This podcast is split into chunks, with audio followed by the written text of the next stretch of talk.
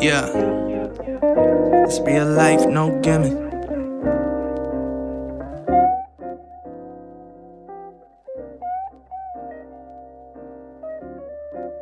What is going on, everybody, and welcome back to the Triple S podcast. This is your host, Brandon Smith, coming at you once again. And today's episode is going to be a little bit shorter. Uh, just wanted to make an episode, though, not too much to talk about. Uh, today, we're going to be talking a little bit about what's going on in the NFL. Uh, we have some news that's come out about a couple different teams and the league in general.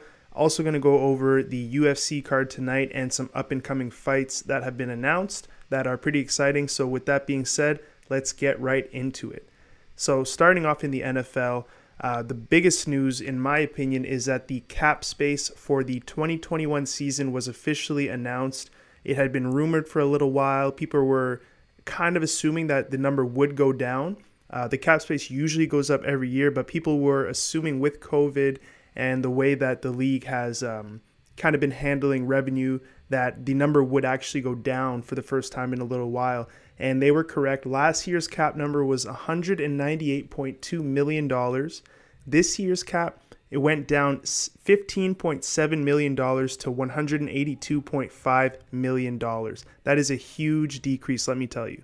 And just, just for a bit of perspective on how much you know $15.7 million really is in the grand scheme of things, if you look at a team like the um, the Cleveland Browns per se, Odell Beckham Jr. is scheduled to make just around 15.7. I think it's 15.71 million dollars in 2021. So basically, you're looking at every team and say every team was exactly, you know, they weren't over the cap, they weren't under the cap, they were right on par. You're looking at every team and saying, okay, take an Odell Beckham level level player and remove him from your roster.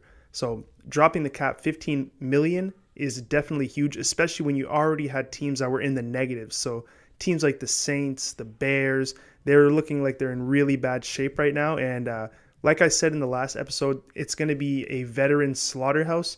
And we're about to get into some of the the uh, moves that have gone on around the league, and you'll see that the slaughter has already begun, and I do not think it's done. So, looking around the league at some of the notable cuts so far, uh, like I always do, I'm going to start with my team. The Miami Dolphins cut Kyle Van Noy, outside linebacker. Uh, he was one year into a four year deal, which seems a little bit odd. But when you look at the numbers and the money he was guaranteed, they're going to save a lot more money than they are going to eat in dead cap. They are still going to have to cut Kyle Van Noy a, uh, a check, I believe, for a little over $10 million. But in the grand scheme of things, they're going to net uh, more cap space than they're going to lose by cutting him. And uh, especially anyone who follows Miami Dolphins football, you would know um, that Kyle Van Noy's backup, Andrew Van Ginkel, had a breakout type season uh, or maybe maybe not a breakout. That might be putting it a bit strongly, but he played well enough to. I think that his play was the main reason Kyle Van Noy was able to be expendable. So you know, allowing a younger player who costs a lot less to step in and fill that role, and I think that's what we're seeing a lot around the league. So continuing on that same kind of theme. Uh, New Orleans is a team, like I've said a few times before, they are in horrible cap uh, in a horrible cap space situation. They cut three uh, skilled veteran type players. They cut Janoris Jenkins, Kwon Alexander, and Emmanuel Sanders. So a starting corner, a starting receiver, and a starting linebacker does not look good in New Orleans right now, if I'm being honest. Uh, Drew Brees looks like he's probably not coming back. You're over the cap by a ton. Uh, so we're going to see how things unroll in New Orleans, but for now, they've cut three uh, big name players. Uh, another interesting situation, in my opinion, is the Kansas City Chiefs. So, coming off of a Super Bowl appearance, you know, a lot of people might think, oh, the Chiefs are in good shape. But I've said it, I don't know how many times I've said it on this podcast, but Patrick Mahomes, his real money is only starting to kick in this season. Uh, he actually went ahead and restructured his deal because I think he went, he saw that, okay, I, I want to make money, but I can't be making as much as I was contracted to make because if that's the case, we're just not going to have any good players around me. And I think that the wake up call for him is when the Kansas City Chiefs cut both of their starting tackles from 2020. Uh, Mitchell Schwartz, their right tackle, and Eric Fisher, who was a former number one overall pick, their left tackle. Um, so cutting those two players, they ate seven million dollars of dead cap, which doesn't look great. But the total savings was around 18.3 million, so the net was 11.3 million in cap space. And if you couple that with Patrick Mahomes, um, I'm not sure the exact numbers, but I am sure that he restructured his contract to be able to afford more cap space for the uh, immediate term to the Kansas City Chiefs. And the last veteran cut that I want to talk about is John Brown from the Buffalo Bills, their wide receiver. He was cut. This one made sense to me because John Brown, let me just look it up real quick what his cap number was. But when you look at the Buffalo Bills, they had Stefon Diggs, who had a career year in uh, in 2020. You had Cole Beasley, who was also having a career year in 2020 as well. Both of those guys were all pros, and you couple that with the fact that they have a young receiver core in uh, Gabriel Davis, who I believe was a rookie or second year player this year. Uh, he exploded onto the scene pretty much, so he'll pretty much be their number three receiver. And I'm just opening up the contract details right now. Uh, let me see.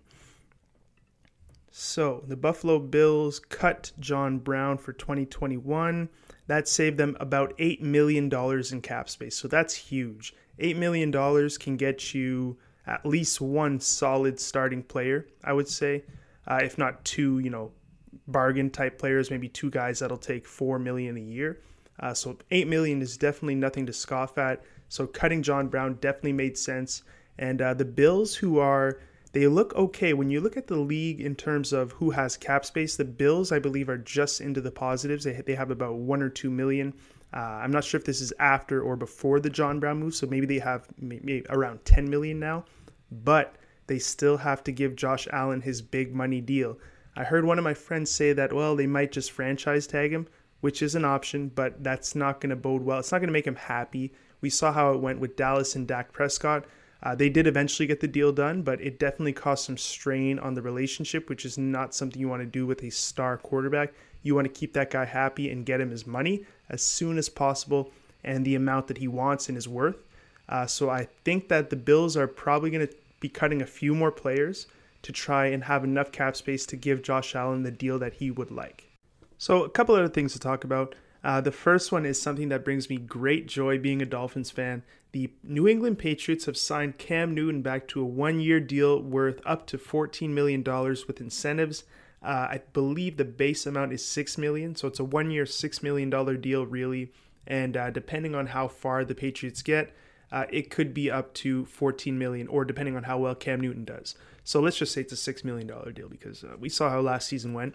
Uh, it makes me very happy to see that Cam Newton will be returning to New England. Uh, but all jokes aside, I am happy for Cam. I do like him as a person and as a player. And the fact that he's not, you know, at his elite level makes it a little bit nicer to know that he's on a division rival team. But good for Cam, and you know, in a roundabout way, also good for the Dolphins. Uh, speaking of good for the Dolphins, uh, a move that I think flew under a lot of people's radars, unless they are avid Dolphins fans or maybe Titans fans. So last year in 2021, the uh, Tennessee Titans drafted Isaiah Wilson, who is a right tackle out of Georgia, with their 29th overall pick in the first round. This is 2020 we're talking about. So the, the same draft class as Tua Tagovailoa and Joe Burrow and Justin Herbert, all those guys. So 29th overall in that same first round, uh, they took Isaiah Wilson. Uh, Wilson played all of four snaps, though, for the Titans in 2020. He went through some issues with the law, he went through some issues with the team. He was caught sneaking out of the uh, facilities to go and party during training camp, uh, and then just was getting into a bunch of issues to the point where uh, the Titans decided to go with, uh, I believe his name is something Kelly, as their right tackle and they thought we're not even going to deal with Isaiah Wilson right now. And at one point, Isaiah Wilson even tweeted out, "I'm done with football as a Titan." So it seemed like a split was imminent.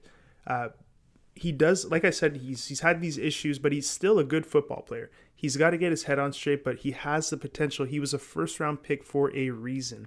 So the Dolphins went ahead and I guess they got into conversations with the Titans. They said, "Listen, you know, this guy doesn't want to play for you. It appears that you don't want him to play for you either. Let us take him off your hands. And Chris Grier, the GM for the Dolphins, hats off to you. I don't know how he swung this, but he was able to lift a 2020 first round pick, 29th overall, from the Tennessee Titans. And here's what he had to give up he gave up a 2021 seventh rounder. So that's a seventh rounder in this year's draft. And in return, he got Isaiah Wilson, who was a 2020 first rounder, and he got a 2022 seventh rounder. So basically, we took a seventh rounder this year, we turned it into a 2022 first rounder, so a seventh rounder next year, and we got a first round in 2020 right tackle who has behavioral issues. Now, it's it's all for naught if he doesn't pass the physical or if he doesn't turn around his attitude. But I have a feeling that Brian Flores and the Miami Dolphins staff will be able to uh, get this kid on the right track. We're a very good de- uh, developmental team. And one thing that I heard, I'm not sure whether it's true or not, it, it was a rumor, was that Brian uh, Flores, as soon as the trade, uh, well, it hasn't actually gone through it. It has to go through uh, when the league year begins, which I believe is this Thursday coming up. But uh, I believe I heard some rumors that Brian Flores, as soon as the trade started to be talked about, reached out to Wilson's family and saw if they would be interested in moving down to South Florida to be closer to him. Uh, he thought that that was maybe one of the issues that Wilson didn't have, you know, a strong support system around him. So bring his family up from wherever they're from to be close to him in Florida could be what he needs to get on track. So super excited to see how Isaiah Wilson uh, fares with the Miami Dolphins. And last but not least for NFL news, we're going to flip over to the Houston Texans and it's another move that not not necessarily a move, but it's more news that kind of makes me smile as a Dolphins fan. Uh, I'll, okay, I'll just get into it and then I'll give my take afterwards. But so basically, the new coach for the Houston Texans, David Culley, uh, gave an interview on a, a radio show or some type of internet show, and he was asked about Deshaun Watson. And his answer was pretty shocking because so far the Houston Texans official stance has been we are not trading Deshaun Watson. You know, we're not taking calls. Deshaun Watson is our quarterback. Deshaun, Deshaun, Deshaun. He's not going anywhere. We're not trading Deshaun Watson. Now, when he was asked on this radio show, David Culley, uh, when he was asked on the radio show, his answer was, in essence, he said, Yes, Deshaun Watson is our quarterback, but he used the two words that I'm sure the Texans GM did not, absolutely did not want him to use. He said, Yes, Deshaun Watson is our quarterback right now. Now, those two words, it might it's true, he is their quarterback right now, but those two words at the end are very, very damning, and I'll explain to you why. I don't think that anybody truly believes that Houston will not, by any means, if by any offer that comes to the table, they'll decline anything and keep Deshaun Watson at all costs. If a team comes up and says, we're going to give you six first rounders and two defensive starters, uh, you know, they're going to take that trade, especially if one of the picks is high enough that they can go and get their quarterback to replace Deshaun Watson. So I think any player in the NFL, even Patrick Mahomes, is at the right price. That's the key words there. Certain players like Patrick Mahomes, it's going to be maybe it might be six first round picks. Every player has a price though. And I believe the reason that this is so damning is because the Houston Texans official stance of saying we are not trading him, we're not trading him, all that does is drive the price up to teams on the outside looking to trade for him because the more other teams think that the Texans are set on Deshaun, Deshaun is our guy, he's not going anywhere, the more they think they're going to have to give to the Texans to lift him off of them. If it appears that the relationship is fractured and Deshaun is disgruntled, which it does, but if it appears that Houston is, is shopping him, all that does is lower the cost because a team might look and say, you know, I, why am I going to give you five or six first rounders when this guy doesn't even want to be there anyway. And it appears that you know if he holds out, the price is just going to go down. So I think that it was extremely damning for David Culley to say that he's their quarterback right now. It's just going to lower the price for Deshaun Watson. Now, what makes this even funnier is that the same day, the exact same day that he had this radio interview, he had an official press conference with the Houston Texans and their media. And he was asked about what he said, and you could tell that he had a meeting with the GM between his internet meeting and his media availability with the Texans because he was saying Deshaun is our quarterback. You know, we're not trading him. He, he never used the words right now. He said Deshaun Watson is our quarterback. He's not going anywhere. And it was weird to me because he said that uh, he believes that Deshaun has trust in the team and that he will be a Texan and he wants to be a Texan. And he was asked by one of the reporters, Well, why do you think that? and he said, "Oh, it's just my feeling."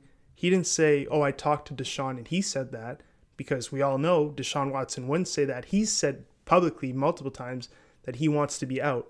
or through sources, I guess. I, I shouldn't say he said publicly multiple times, but sources and people around him, he's officially requested a trade. So there's no indication that he has loyalty to you and that he trusts you. But for some reason, he said that. And the reporter, it was so funny. The reporter was quick to call him out. He said, What makes you think that? And he said, Oh, just my feeling. And I think as soon as he said that, everyone in the room, all the reporters kind of knew, okay, this guy's full of crap. And he's just backpedaling as fast as he can. So kind of funny to see the head coach squirm. But I'm actually going to put most of the blame on this on the GM and the owner. Because for me, if, if I'm a GM, I'm going to have a meeting with my head coach, anyone who has the possibility of talking to media and say, listen, this is our official stance on Deshaun Watson. If anyone asks you about Deshaun Watson, you say these words. You avoid saying this. You don't, I, I would for sure say you don't say right now because that's damning. Uh, and clearly that didn't happen. So, yes, David Culley misstepped and misspoke a little bit, but I do want to put a bit of this blame on the GM and uh, whoever's in charge of you know media and stuff like that because I think that this could have been avoided if they were to have uh, had a meeting and discussed how to approach questions around Deshaun Watson. All right, so we've talked about the NFL, talked about free agency and stuff like that. Now I want to switch over and talk about the UFC. So first and foremost, uh, I just want to talk about March and April, uh, two huge months for the UFC. Uh, and we'll start with March. So the first event of March happened last Saturday, March 6th, and it was the UFC Super Card, pretty much.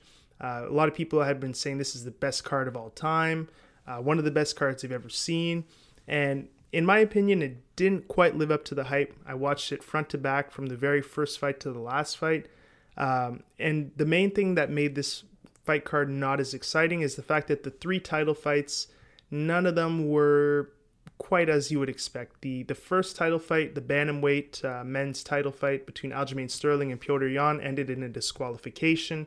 Before that, it was a decent fight, but it's very anticlimactic to have a fight end like that and have a champion be crowned after he was. You know, in all honesty, he was starting to lose the fight, and for him to win the championship that way was kind of weird to see as a fan.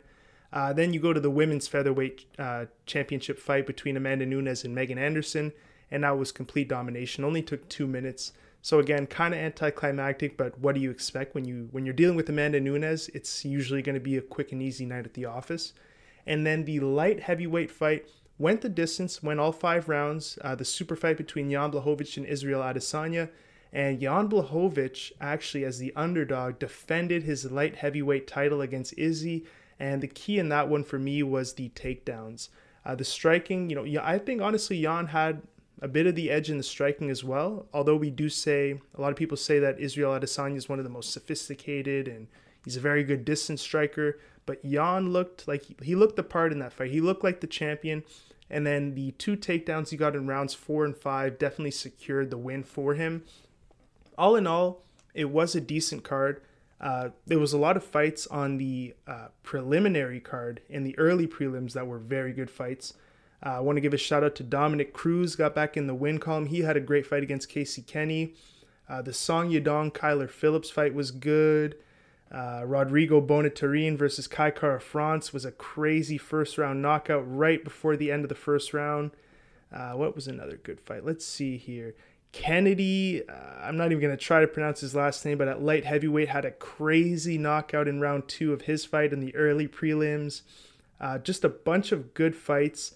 Oh, one more I want to I want to mention is Uros Medic. They call him the Doctor. First time watching him fight, he fought Aalon Cruz, and uh, this guy is a beast. He's seven and zero. Had a first round knockout on Aalon Cruz.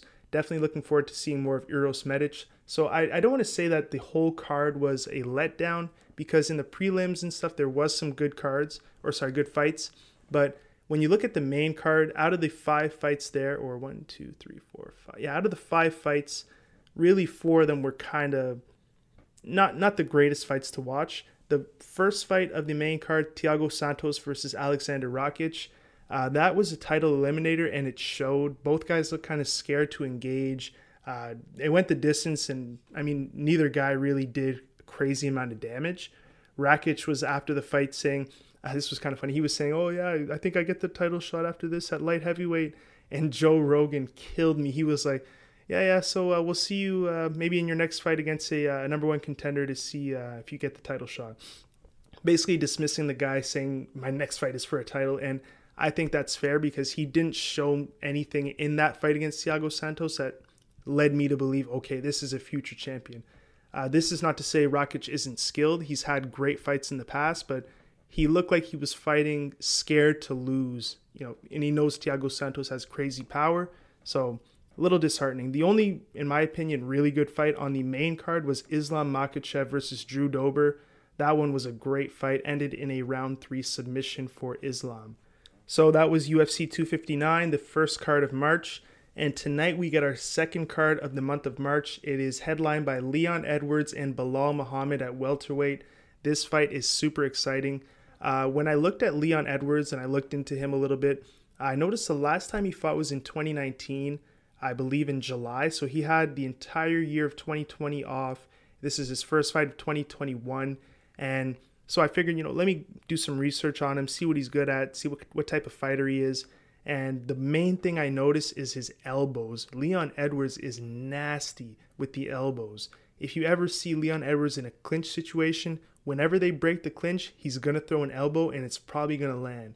And it's not even just from the clinch. I've seen a lot of his elbows that uh, he's pretty much he leads off with the elbow in a uh, in a flurry of, of punches and kicks, and then he might just throw an elbow in there. So he's very talented. Uh, I've seen Belal Muhammad fight a couple times. He's also very skilled. So exciting to see how this one goes down. And another exciting thing about this card for me is that when I look at the rest of the card, there's only about two or three names that I even recognize. Ryan Spann in the co-main event at light heavyweight, I recognize that name. Dan Ige in the fight before that.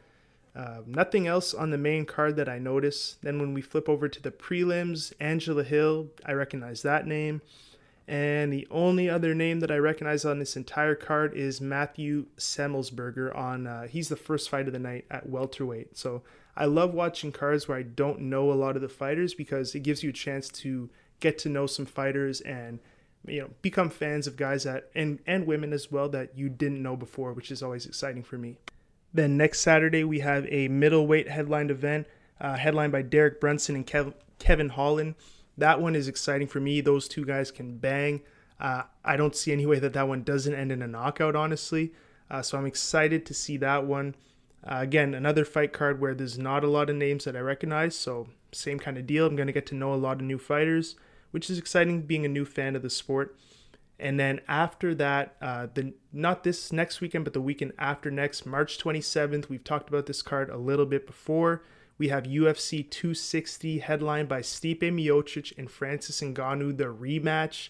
Super, super excited for that one.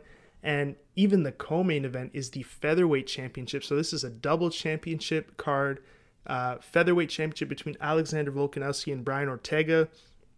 And uh, also on the main card, another good fight, the return of Sugar Sean O'Malley. He's a fan favorite. I definitely like watching him fight. He'll be taking on Thomas Almeida at Bantamweight. And the fight after that is Tyron Woodley against Vincente Luque or Vincent Luque, however you say it.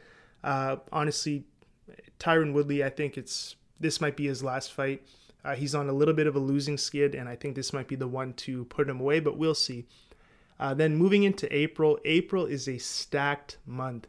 So the first event of April is on April 10th. We have a middleweight headliner between Darren Till, number four in the middleweight division, and Marvin Vettori, who's number five in the middleweight division.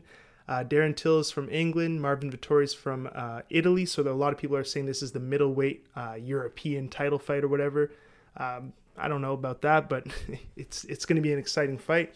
On that card, uh, Amanda Nunes' wife, Nina Ansaroff, makes her return. First fight since becoming a mother. She'll fight Mackenzie Dern, who's another popular fighter. So that'll be exciting to see. Also, we have Mike Perry on this card. Love to watch Mike Perry fight. Kind of a savage. Uh, so exciting to see him go to work. Then later in April, we have another really, really exciting fight card. We have on April 17th, uh, another middleweight headliner again, Robert Whitaker versus Paulo Costa. Robert Whitaker is the number one ranked middleweight contender. Paulo Costa is the number two. Both guys have lost to Israel Adesanya by KO. So I think this fight is, you know, I don't think this this is the fight to see who will get a second crack at Israel Adesanya. as he comes back down to middleweight after his loss at light heavyweight. And then we end the month of April with a banger of a card. There's a few fights that have been announced on UFC 261, but uh, we have two women's championship fights on this card. The main event is going to be women's strawweight, which is 115. We have Weili Zhang against Rose Namajunas, Thug Rose. That one is super exciting.